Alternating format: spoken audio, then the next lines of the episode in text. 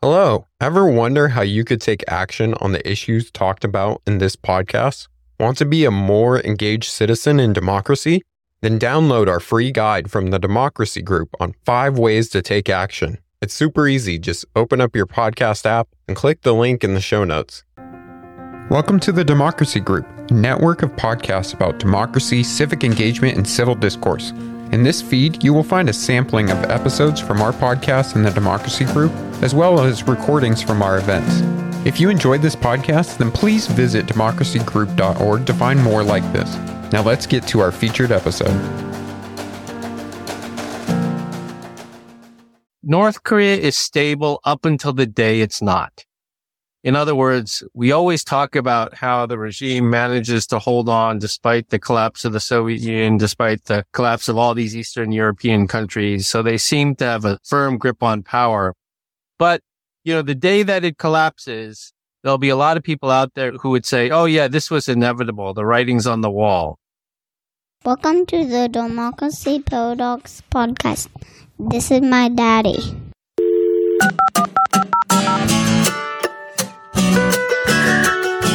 My name is Justin Kempf, and I am your host as we explore the democracy paradox. Last week, Kim Jong un met with Vladimir Putin to discuss supplying weapons to Russia for its war in Ukraine. It stands in sharp contrast to South Korea, whose own defense industry has resupplied armaments of American allies who have devoted their own supplies in defense of Ukraine. It's yet another reminder of how the two Koreas continue to pursue divergent paths in their politics, economics, and foreign affairs. Most of us take for granted the division between the North and the South. It's difficult to imagine a reconciliation between the two, and reunification is almost unfathomable. But both North and South Korea continue to believe reunification is not only possible, but inevitable.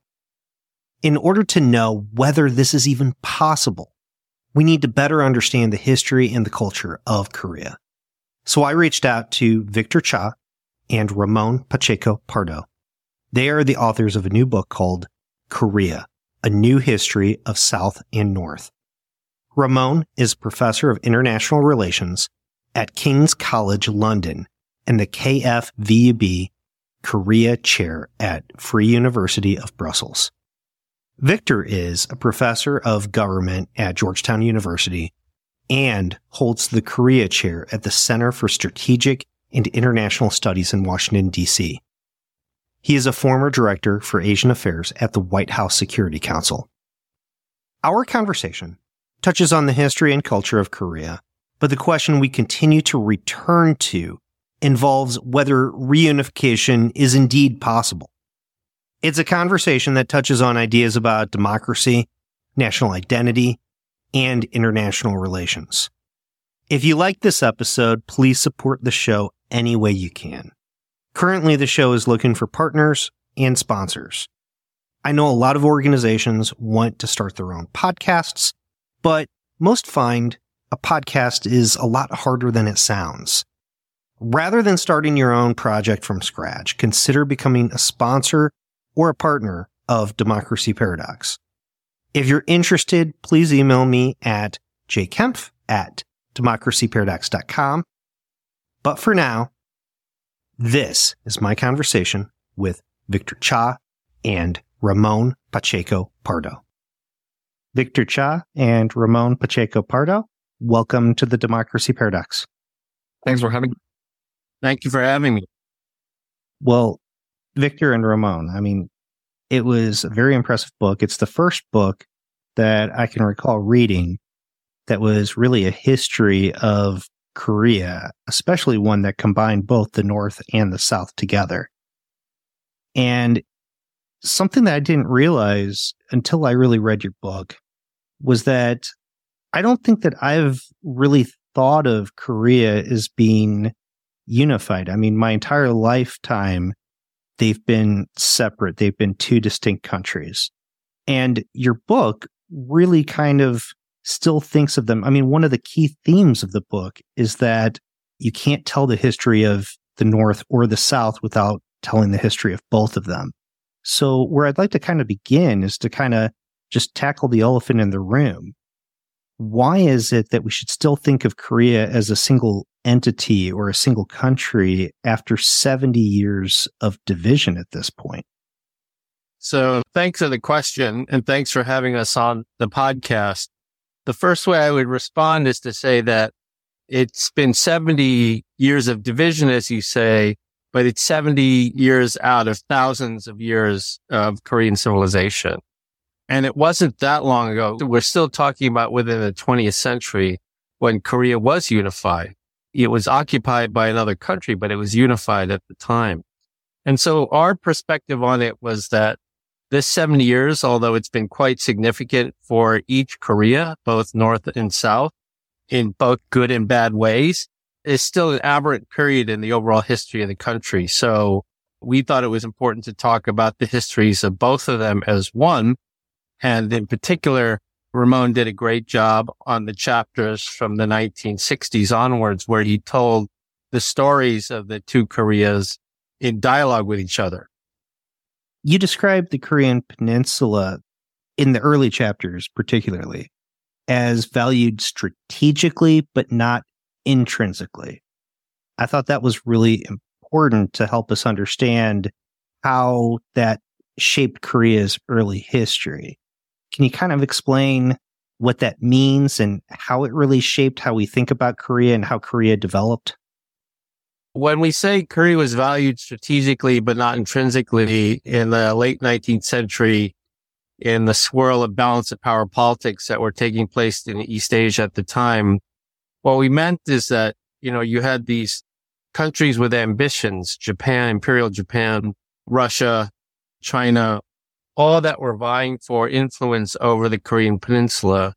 But in many ways, they're vying for influence, not because they valued anything in particular about Korea, as much as they valued it in the sense that they didn't want the other competing power to have it. So that's what we mean when we say it was valued strategically, not intrinsically.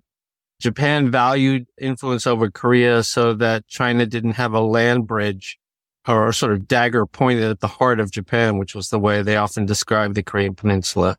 Or China wanted to continue to maintain Korea under its empire to avoid allowing Japan to get a foothold on continental Asia.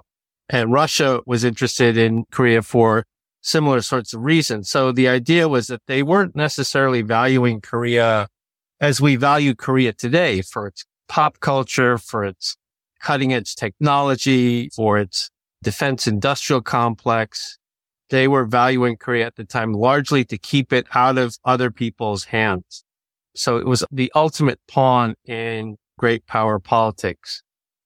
And I think what we do in the later chapters is show that that's not the way Korea is today. Korea is, you know, a, a very important country. It's the 10th largest economy in the world, the sixth strongest military in the world, cutting edge technology, cutting edge pop culture, these sorts of things that make it something that's valued in of itself. And in many ways, a leader or a trendsetter in these areas.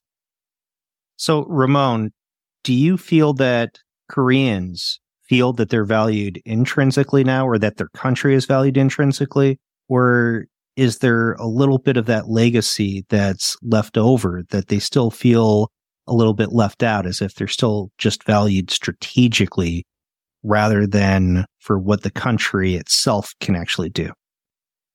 I think that's a great question because it's something I think both Victor and I discuss with Koreans, especially South Koreans, of course, today. I think there are still some Koreans who don't understand how their country is perceived overseas. And they still think this idea, this famous saying in, in Korea, that they're a shrimp among whales. And some of them still feel this way that when you have this competition between the big powers, for example, to the US and China, that Korea is not at the same level, certainly, but also that is not being valued by any of the two in its own terms. But I think more and more Koreans see it differently. And I think more and more Koreans, when you talk to them, they do realize certainly when you talk to business people, uh, foreign policymakers, politicians, they do realize that their country is being valued for what it can offer. And this goes way beyond pop culture.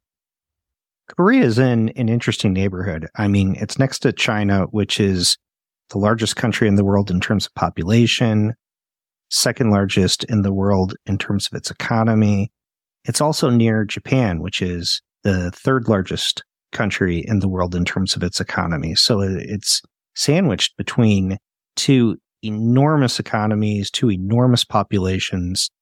And even though Korea, South Korea is now the 10th largest economy, like you said, it's still dwarfed by two of its neighbors economically and definitely dwarfed by population by China. Ramon, is there any sense from people in South Korea that having those two large countries near it makes it feel less important geopolitically, or does it make them feel more important geopolitically for where it really exists in terms of its neighborhood today? I think that the mindset is changing because it is true that when conducting research for this book and also when talking to Koreans about how they felt in the 70s, in the 80s, many had this belief that they would be eventually sandwiched between a high tech, developed Japan and low cost China. So their economy wouldn't be able to survive, right? That all the low cost production moved to China and all the high tech products would be made in Japan.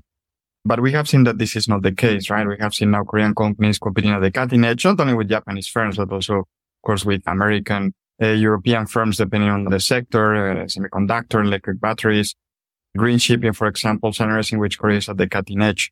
But also the pop culture, I think, has helped a lot. Koreans have realized that their pop culture is well known globally.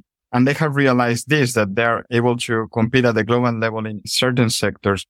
But uh, I think the lingering fear that the economic rise of China that continues, mm-hmm. even though it has slowed down, China moving up the value added chain and uh, Japan, of course, is still being technologically very advanced, that this could be detrimental to the Korean economy. So I think there's this change in mindset, as I said, but also the lingering fear that who knows in 10, 20, 30 years time, is Korea still going to be able to survive amidst economic competition between the big two powers in the region, plus of course the US at the global level, not only in the region.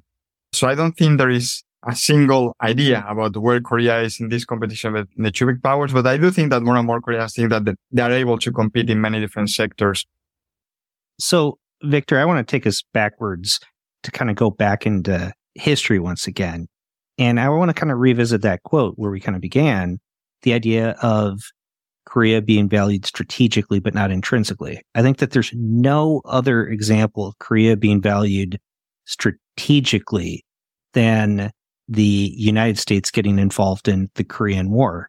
I mean, the way that you portrayed in the book, the United States didn't see Korea as important in and of itself. It saw it as just a chess piece on its conflict, its Cold War conflict with the Soviet Union.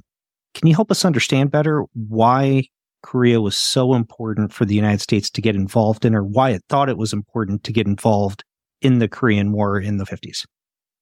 So I think for listeners, the best way to understand this is that North Korea invaded South Korea in June of 1950 as of December of 1949, so literally only six months earlier, the United States had made a decision about how it was going to treat Korea, which was essentially to disengage from Korea.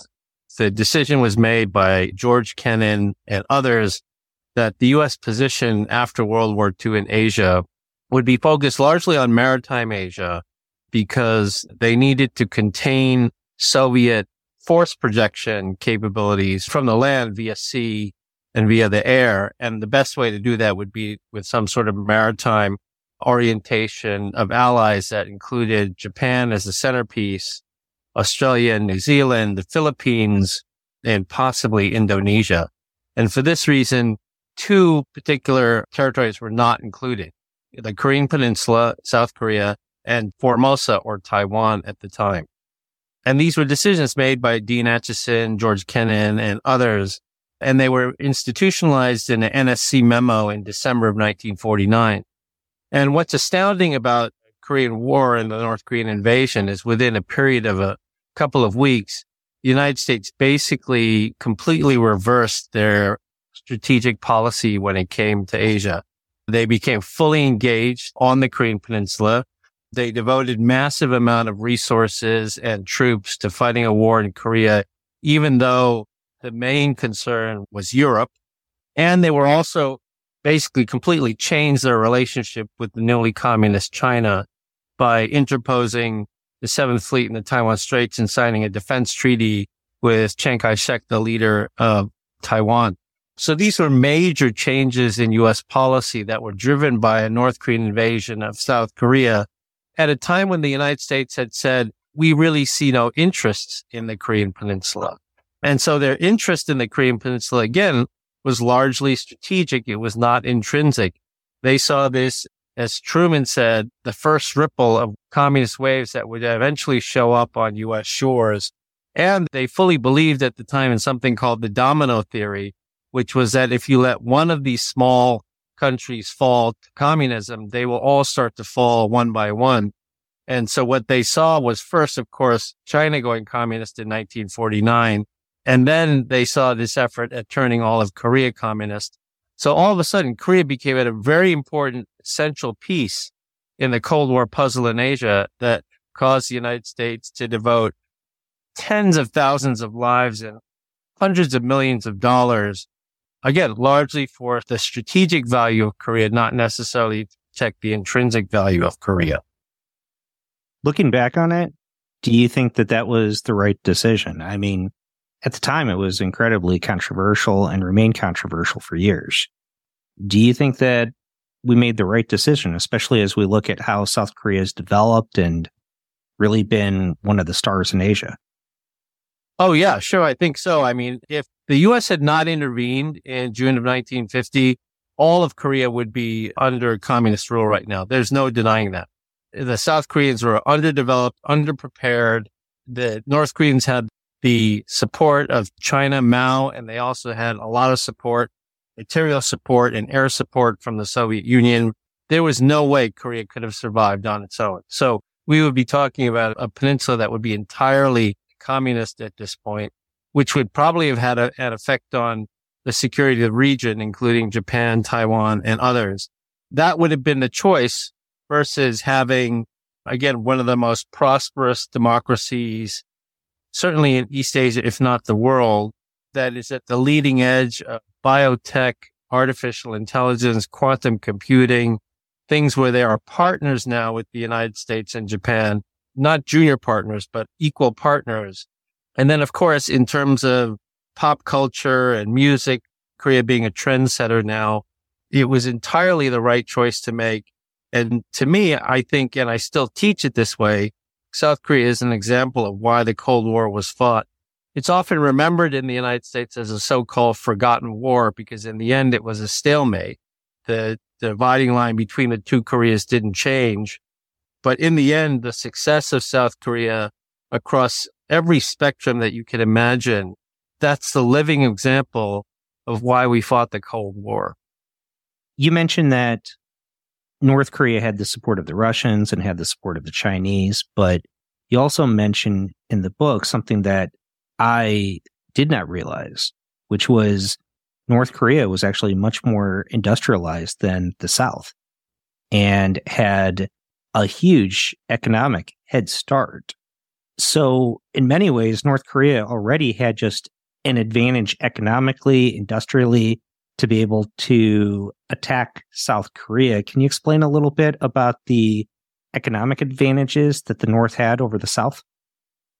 Yeah, I mean, the thing the listeners have to remember is that we're talking about sort of the period before the Korean War, the period of the war, and the period after the war, when we're talking about the relative economic development of the two Koreas.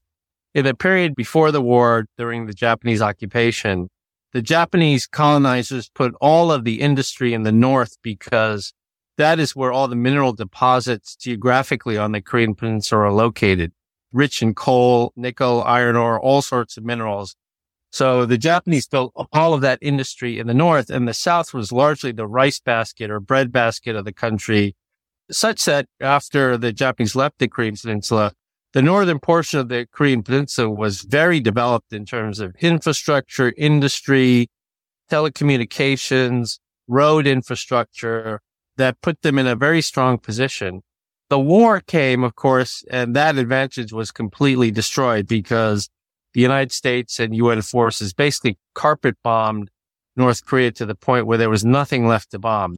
Targeters actually ran out of targets in North Korea because they had basically completely leveled the country. But after the war, both the Chinese and the Soviets put a lot of effort and help into rebuilding North Korea. And again, relatively more than what the United States was doing at the time. The United States was providing some assistance, but certainly not on the level that the North Koreans were receiving from the Chinese and the Soviet Union, which allowed the North Korean economy to develop and be actually by most metrics doing better than the South Korean economy up through the 1970s. But then we see the gap widening as South Korea begins to develop first an import substitution economy, then an export oriented economy. They start to develop such that by the late 1970s and the early 1980s, the trend lines are very clear where South Korea is now taking off economically and North Korea is starting to stagnate and eventually decline. It's shocking that it's that late in the history that we're talking about the 70s and 80s before we see this split between the North and the South economically. Ramon, can you talk a little bit more about why the South overtook the North economically? I mean, is it really just as simple as the North was communist and had bad economic policies and the South embraced capitalism? Is it that simple or is there something more to the story? It's that simple to an extent, right? In, in the sense that by the 1970s, the North Korean uh, economic model was exhausted and not only North Korean one, of course, the main patrons were China and, and the Soviet Union. And we saw by the 1980s that the Soviet model was also uh, exhausted. China, of course, took the, to the road and started to, to open up late 1970s. But in the case of South Korea, it, it, did embrace capitalism, of course, with a degree of state interventionism that continues to this day. Obviously had access to the US market and uh, US capital. Uh, as Victor said, right, in the 1950s, maybe uh, U.S. economic support was not as, uh, strong as Soviet support and Chinese support was for North Korea. But later on, more American capital started to come into the country. Also Japanese capital after the normalization of relations between South Korea and Japan in the 1960s. South Korea started to be able to export to the U.S. market, which was open to uh, certain allies and partners. Uh, it was also able to start exporting to Japan, to uh, Western Europe. The use of factories being opened in South Korea by firms from these countries. But it has to be said from the beginning at the same time, South Korean leaders, political leaders, business leaders, they were very clear that they had to be able to compete uh, with these firms from uh, other countries, that it wasn't enough to be in uh, the factory of the Western world, so to speak, and producing cheap goods. Uh, that's why you saw this, uh, as I mentioned before, this state interventionism, this idea that you need to have a long-term economic plan that would allow Korean firms to move up the value of the chain that would be able to move beyond textiles and shoes and later on move into a sector such as steel, for example, later on moving uh, into what we see today, semiconductors, for example, electronics as well. Uh, so all these sectors that Korea is well known for today. But it is true that uh, it was a very capitalist uh, model. There was competition. There was protectionism within the country, but the country also opened up to competition from foreign firms in, in a way that North Korea never did. And also Korean firms were encouraged to export. The idea was, okay, if you export to other countries, you'll have to be able to compete to an extent that consumers in these countries will want to buy your products, not only because they're cheap, but at some point because they think they're good and they can compete with local products. And that's what Korea was able to do. So going back to your original question, you can maybe oversimplify, but say it was a question of capitalism. In this case, uh, it was better than communism and it actually worked for South Korea clearly when it came to a competition with, uh, with North Korea. So, along with economic differences between North and South, there are obvious political differences between the two. However, for the first few decades, South Korea was mostly a dictatorship, although there was a false start in terms of democracy within those years. Victor, why did democracy not take root in South Korea in its early years? So technically South Korea in those early years was a constitutional democracy. The constitution itself set out democratic principles. There were elections, but the problem was the practice of democracy was not well practiced. Elections were often corrupt power grabs or the desire to continue to stay in power by two of the longest leaders in these early years in South Korea, Syngman Rhee and then Park Chung-hee. The words were about democracy and the documents even talked about democracy, but democracy was not practiced. This was different from North Korea, where very clearly they were, you know, an autocratic dictatorship from the start. There may have been voting that took place in North Korea in the Supreme People's Assembly, but everybody knew what the outcome would be. The political competition that took place in the South under this framework of democracy was also open to a lot of corruption and other sorts of things to try to win that political competition, even cheating to win that political competition. And so in the end, the practice was not democratic, but the institutional framework tried to remain democratic.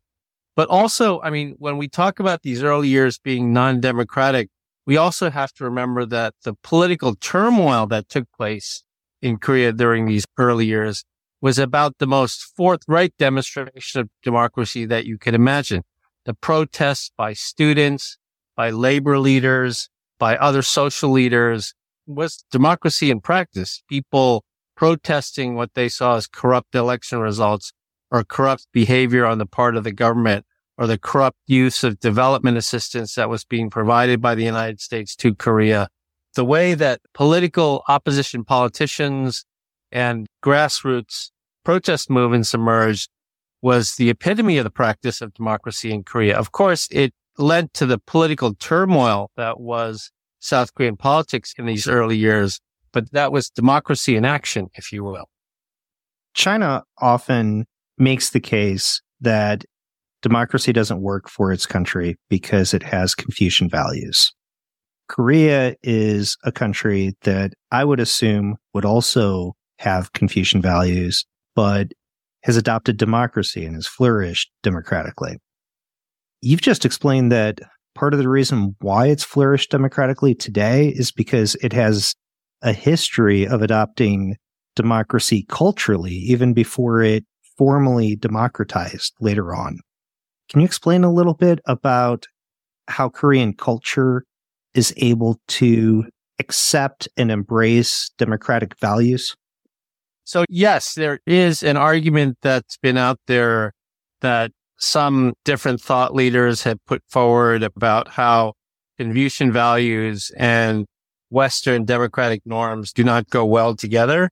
And that the best way that Confucian Asian societies manage the notion of democracy is not through Western liberal democratic principles, but through the notion of good governance, where the social goods that are provided to society are provided by the government, but at the same time, the society is willing to give up some values, uh, a sense of the collective as opposed to the individual.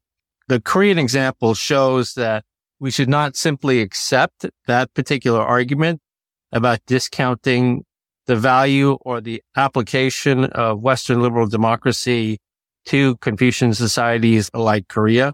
First of all, Korea is about the most Confucian society in all of Asia. I think Ramon would agree. There was a time in Korea's history when they were part of the Chinese tributary system. The saying was that they were more Confucian than Confucius. They were more Confucian than the Chinese in terms of their support and respect for Confucian principles. And I think that's true. I mean, if you look at sort of family hierarchy and the ways social mores exist, there's that element. But I would say the other thing about Korean culture is that in addition to being Confucian, it is deeply, deeply egalitarian in the sense that no Korean thinks another Korean is better than they are. And so you could be the guy working on the construction site and you could be the conglomerate chaebol businessman. And that construction worker doesn't think he's any different from that chaebol. There's a deep egalitarian streak, even in Korean Confucian society that I think helps explain the willingness to stand up and protest, not accepting that they should accept what the political elite or the business elite tell them. There's a willingness to stand up and stand up for rights. You know, again, people describe the 60s and 70s as a period of Korean dictatorship and illiberal politics.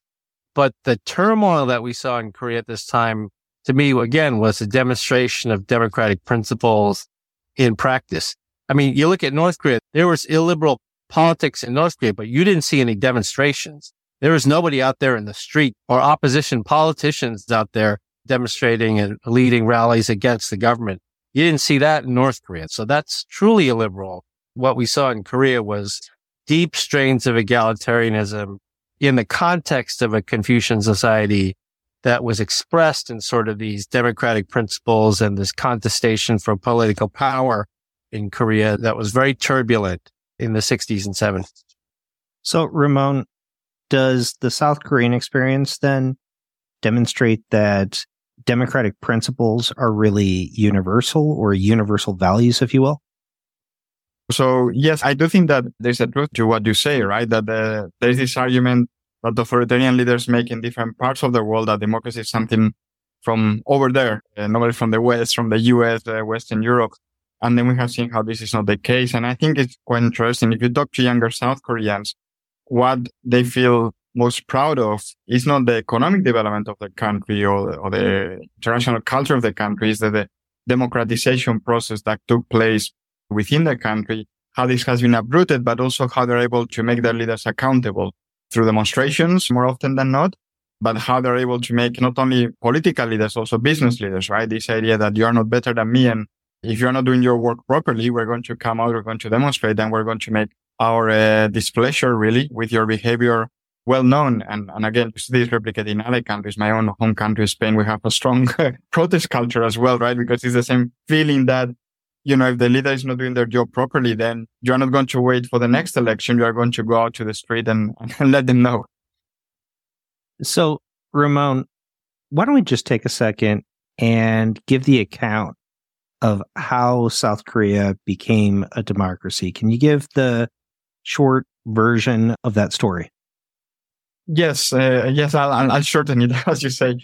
Essentially, I mean, in 1979, with Park Chung-hee passes away, right? And, and we see and many South Koreans felt that maybe the time for democracy had come, right? That he had helped to propel economic development, but the time for democracy had come, right? There was talk in Korea about the so-called Seoul Spring in parallel with the Prague Spring in the Czech Republic. This area they're going to push for democracy.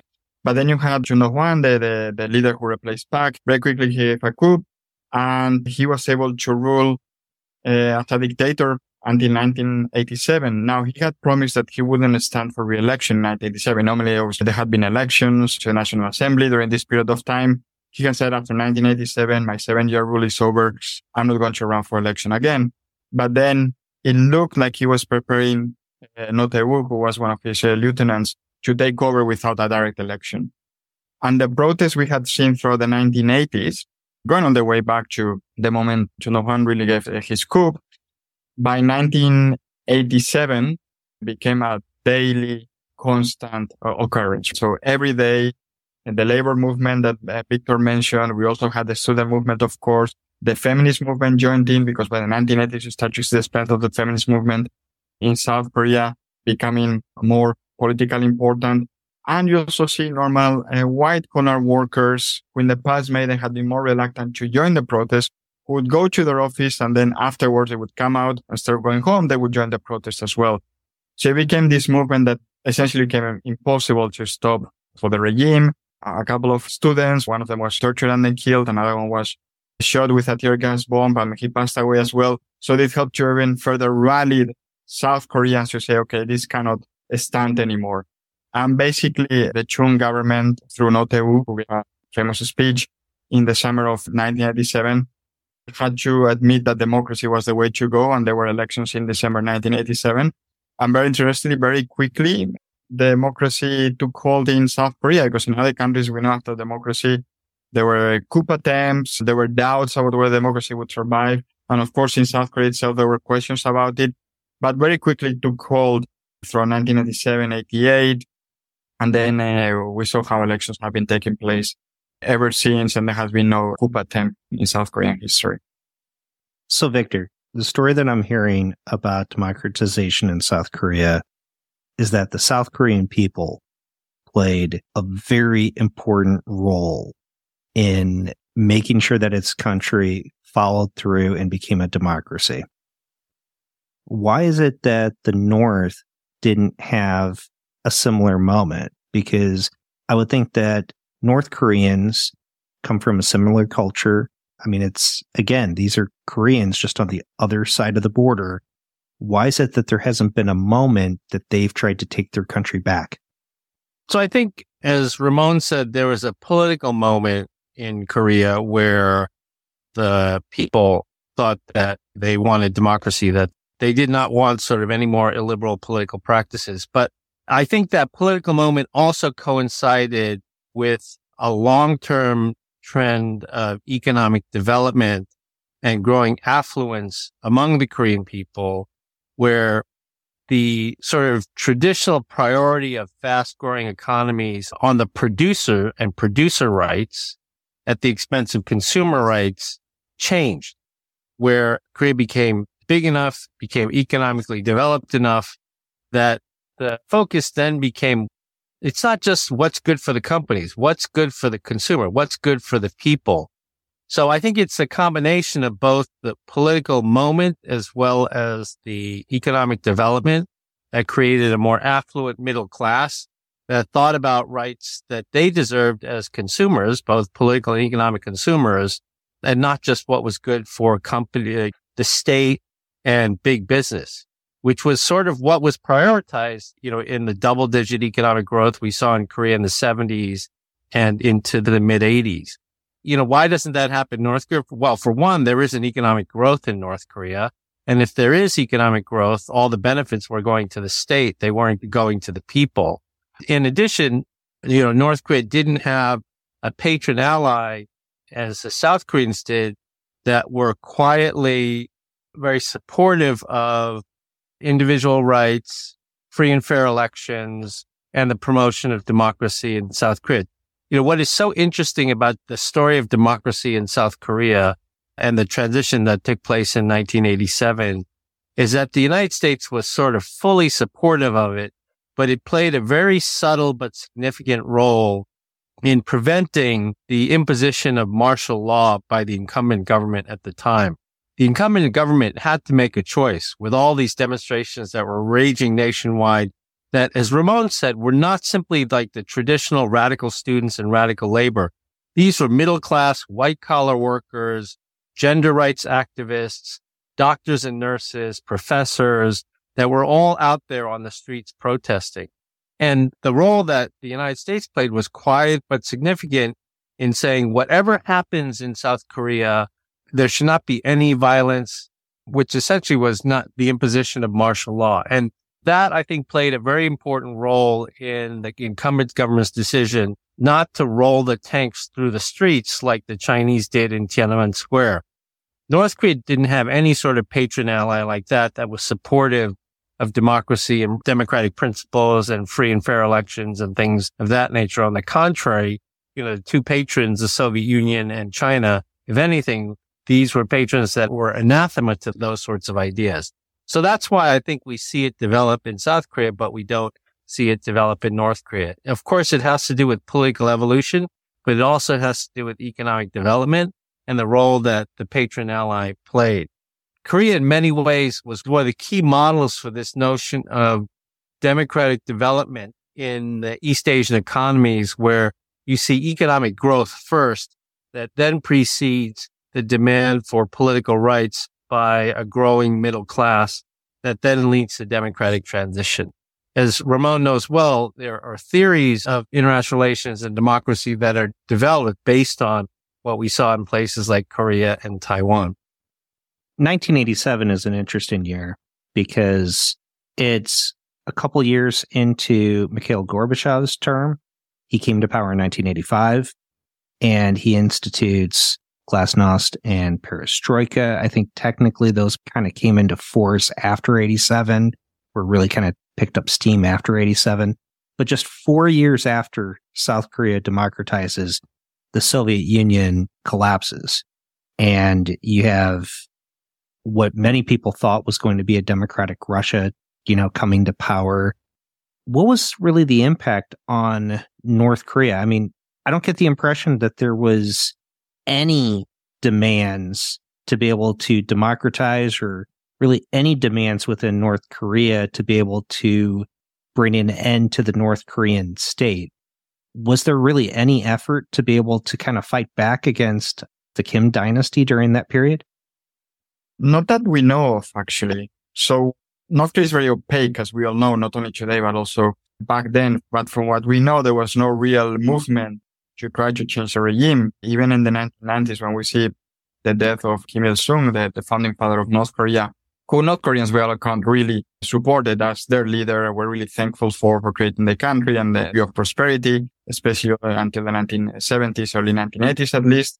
Even during that period of time when he's in, in the process of being replaced by his son, Kim Jong-il, and when North Korea is going uh, the so-called arduous march or great famine, when hundreds of thousands, if not millions of North Koreans perish because of malnourishment, the, the patron states stopped providing energy, stopped providing foodstuff. We're talking about the Soviet Union after they disintegrated, China as well.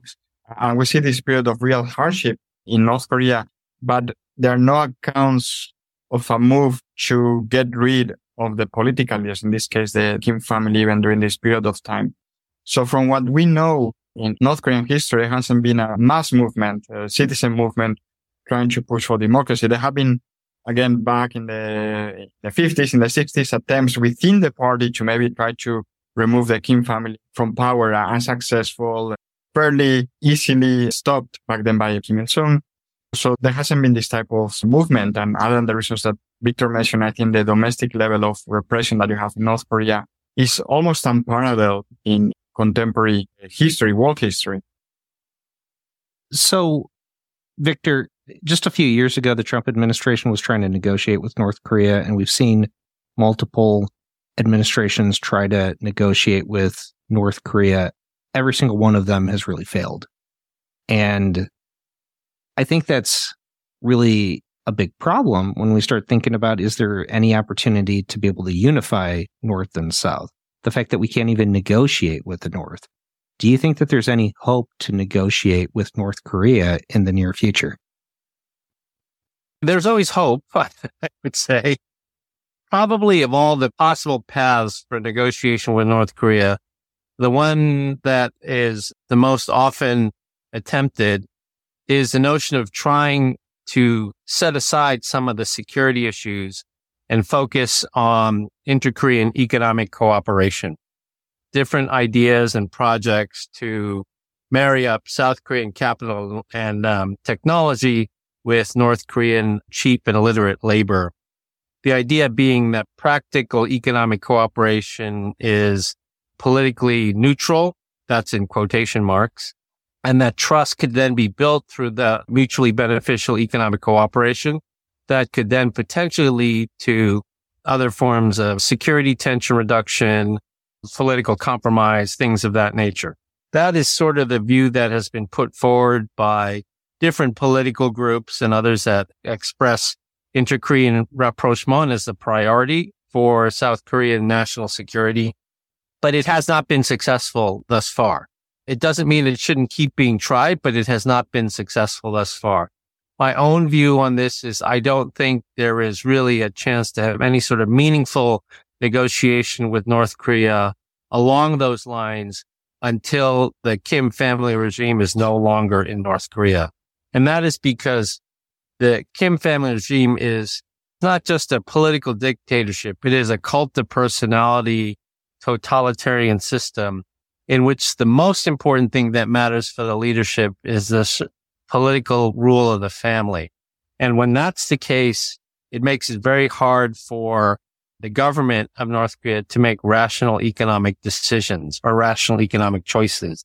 They make the choices that make the most sense for the family and for the continued leadership of the family and the elite, not necessarily the decisions that are in the best economic interests of the country. People always ask, well, you know, if China could economically modernize under Deng Xiaoping, why can't the North Koreans do the same thing? And the answer very clearly is that there is no Deng Xiaoping in North Korea. And for the Chinese, the choice was between economically modernizing or dying, literally dying as a nation. And in North Korea's case, if they don't economically modernize, they suffer, but at the same time, they will not die. Because going back to the very beginning of our discussion, there is a country out there that will make sure that it doesn't die. And that is China because China values North Korea strategically. They do not want the North Korean buffer between South Korea and the United States and Japan to disappear. If there is unification of the Korean peninsula, China now has a democracy that is most likely a U.S. military ally directly on its border. And so for that reason, China will never let North Korea die. So North Korea doesn't face the same choices that Deng Xiaoping faced in the late 1980s.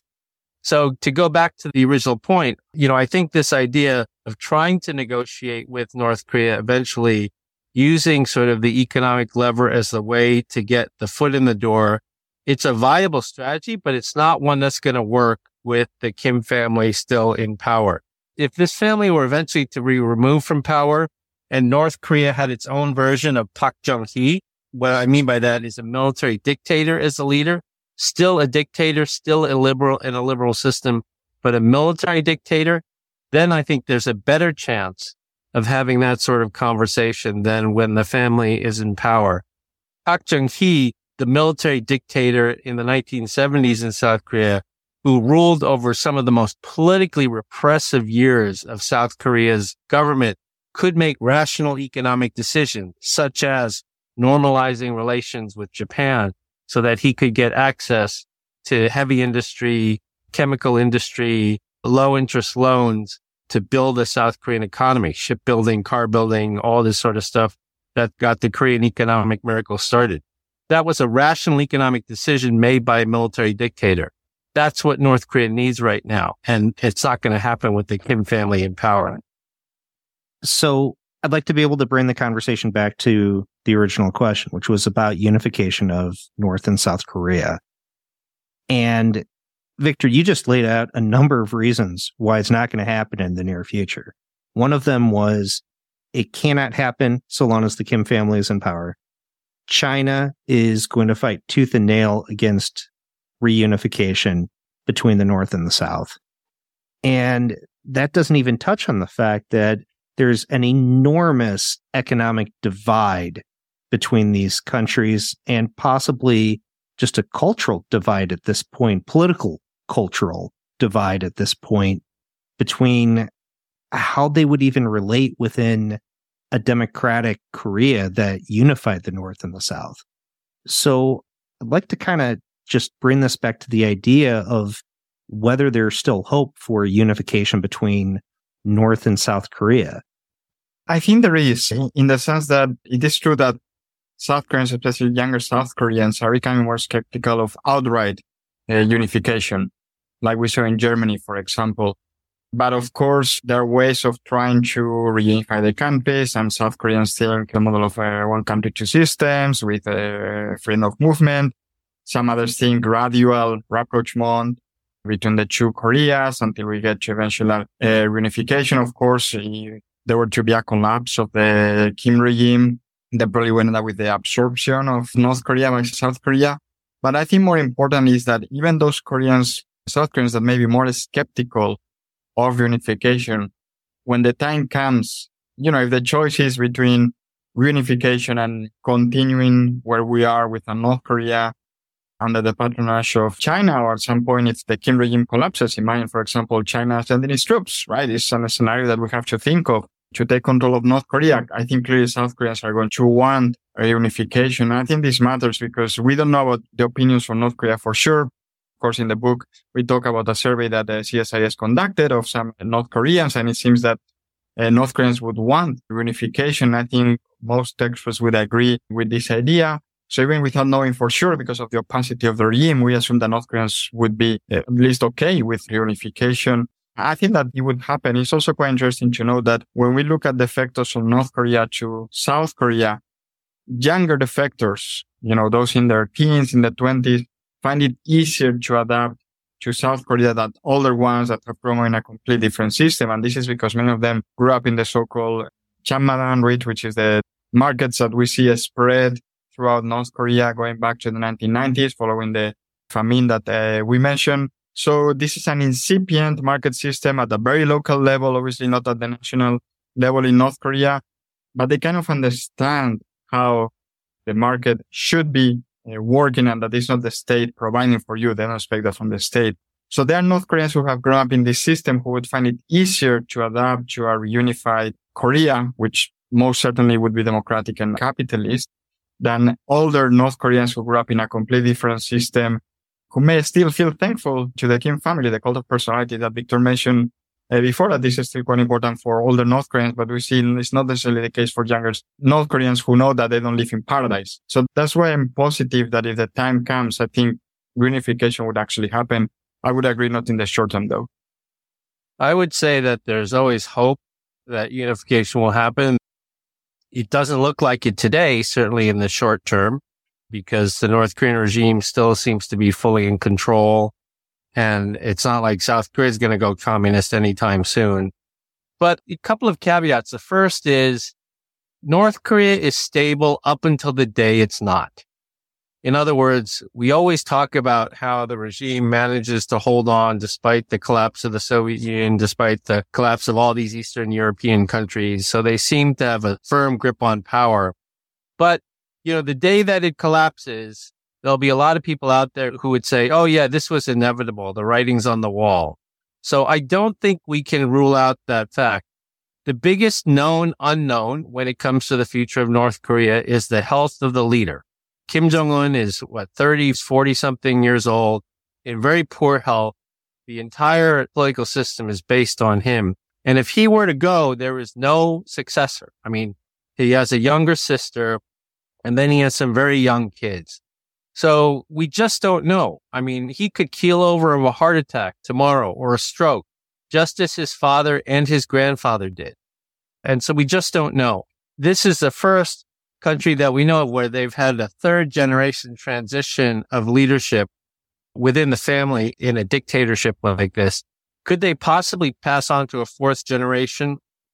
Sure, it's possible if there's a clearly designated leader in line, but right now there certainly doesn't look like it. So I would say that, you know, it's stable up until it's not.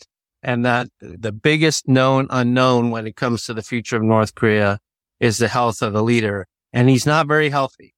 And the last thing I will say is that I do think that much as everybody would like to see what's called a soft landing in Korea, that is a well integrated long transition period moving from two countries and two systems to economic cooperation, eventually one country, two systems, and eventually one country, one system. That sort of planned out transition is what everybody would like to see, but I don't think that's what will happen in Korea. The history of Korea is that it goes from one major shock point to the next, whether it's occupation by the Japanese, liberation, then war, then democratization, the financial crisis, which we didn't talk about in the late 1990s, it has gone from one crisis to another. That is sort of the history of Korea. So my own view is I think history doesn't always repeat itself, but it often rhymes, as that famous American writer once said. And I think that if it does happen in Korea, it will happen suddenly with the collapse of North Korea. But as we talk about in the very last line of the book, we believe that as chaotic as that might seem, in the end, Korea will persevere. They will survive. They will not just persevere. They will prosper because that has been the history of the Korean people. They have faced one hardship after another, one hopeless situation after another. And through grit and perseverance, they have not only survived, but they have prospered. Well, Victor and Ramon, thank you so much for joining me today. It's a great book. In fact, I didn't realize how much I needed to read a book like this because it really taught me how much more I needed to learn about Korea. So it's called Korea, A New History of South and North. Thank you so much for writing it. Thank you so much for joining me today. Thanks for having us. Yeah, thanks so much for having us on the podcast. We really enjoyed it and we're glad you enjoyed the book and we hope your listeners will read it too.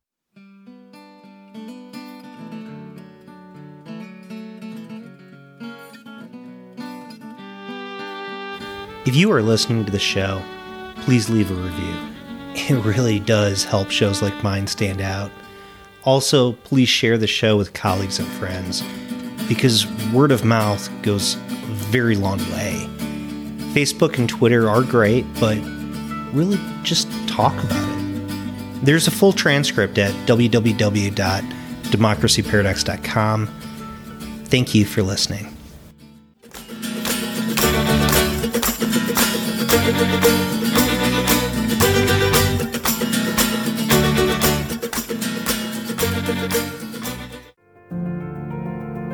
Thank you for listening to this episode from the Democracy Group. If you want more podcasts like this, then visit democracygroup.org. There you will find our events, topics, and a newsletter as well. So head on over to democracygroup.org.